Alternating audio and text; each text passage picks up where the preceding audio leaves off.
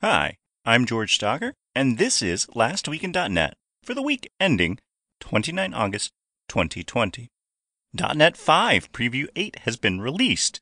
Now, if you want to use .NET 5 Preview 8 with Visual Studio, make sure you have Visual Studio 2019 16.8 Preview 2 installed as well. And speaking of Visual Studio 2019 16.8 Preview 2, whew, it now supports editor config file headers and namespace settings. So if your company has a 1980 centric approach to file headers, you can now offload that copy and pasting work to editor config. ASP.NET Core 5 Preview 8 has been released. Now, in this release, there are a lot of Blazor updates and improvements, and ASP.NET Core now supports model binding and validation for the C Sharp 9 record type. Entity Framework Core 5 Preview 8 has also been released. They fixed a metric ton of bugs, and there are uh, some small features in there for you as well. F Sharp 5 Preview 8 is now out. It includes string interpolation, uh, aka what C Sharp has had for a few releases now. And F Sharp 5 now supports the complete name of implementation. Now, there's more in this release, and you're probably interested in it if you write F Sharp day to day you know, for all 10 of you. In the what do we call it when .NET 5 comes out and we've been calling it ASP.NET Core all this time debate?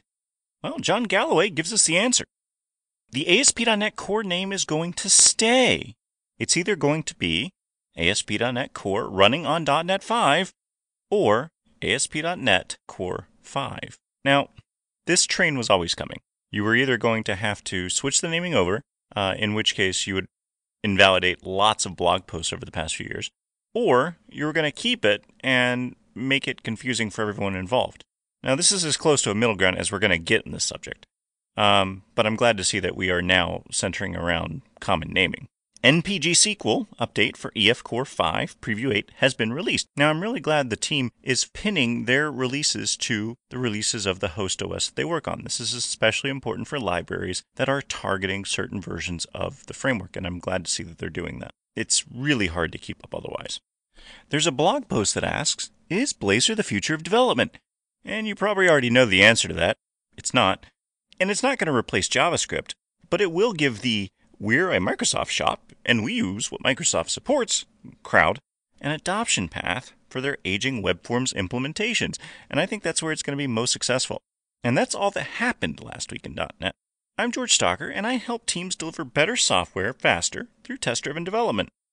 Your team wants better software delivered faster, reach out at www.doubleyourproductivity.io. And thanks.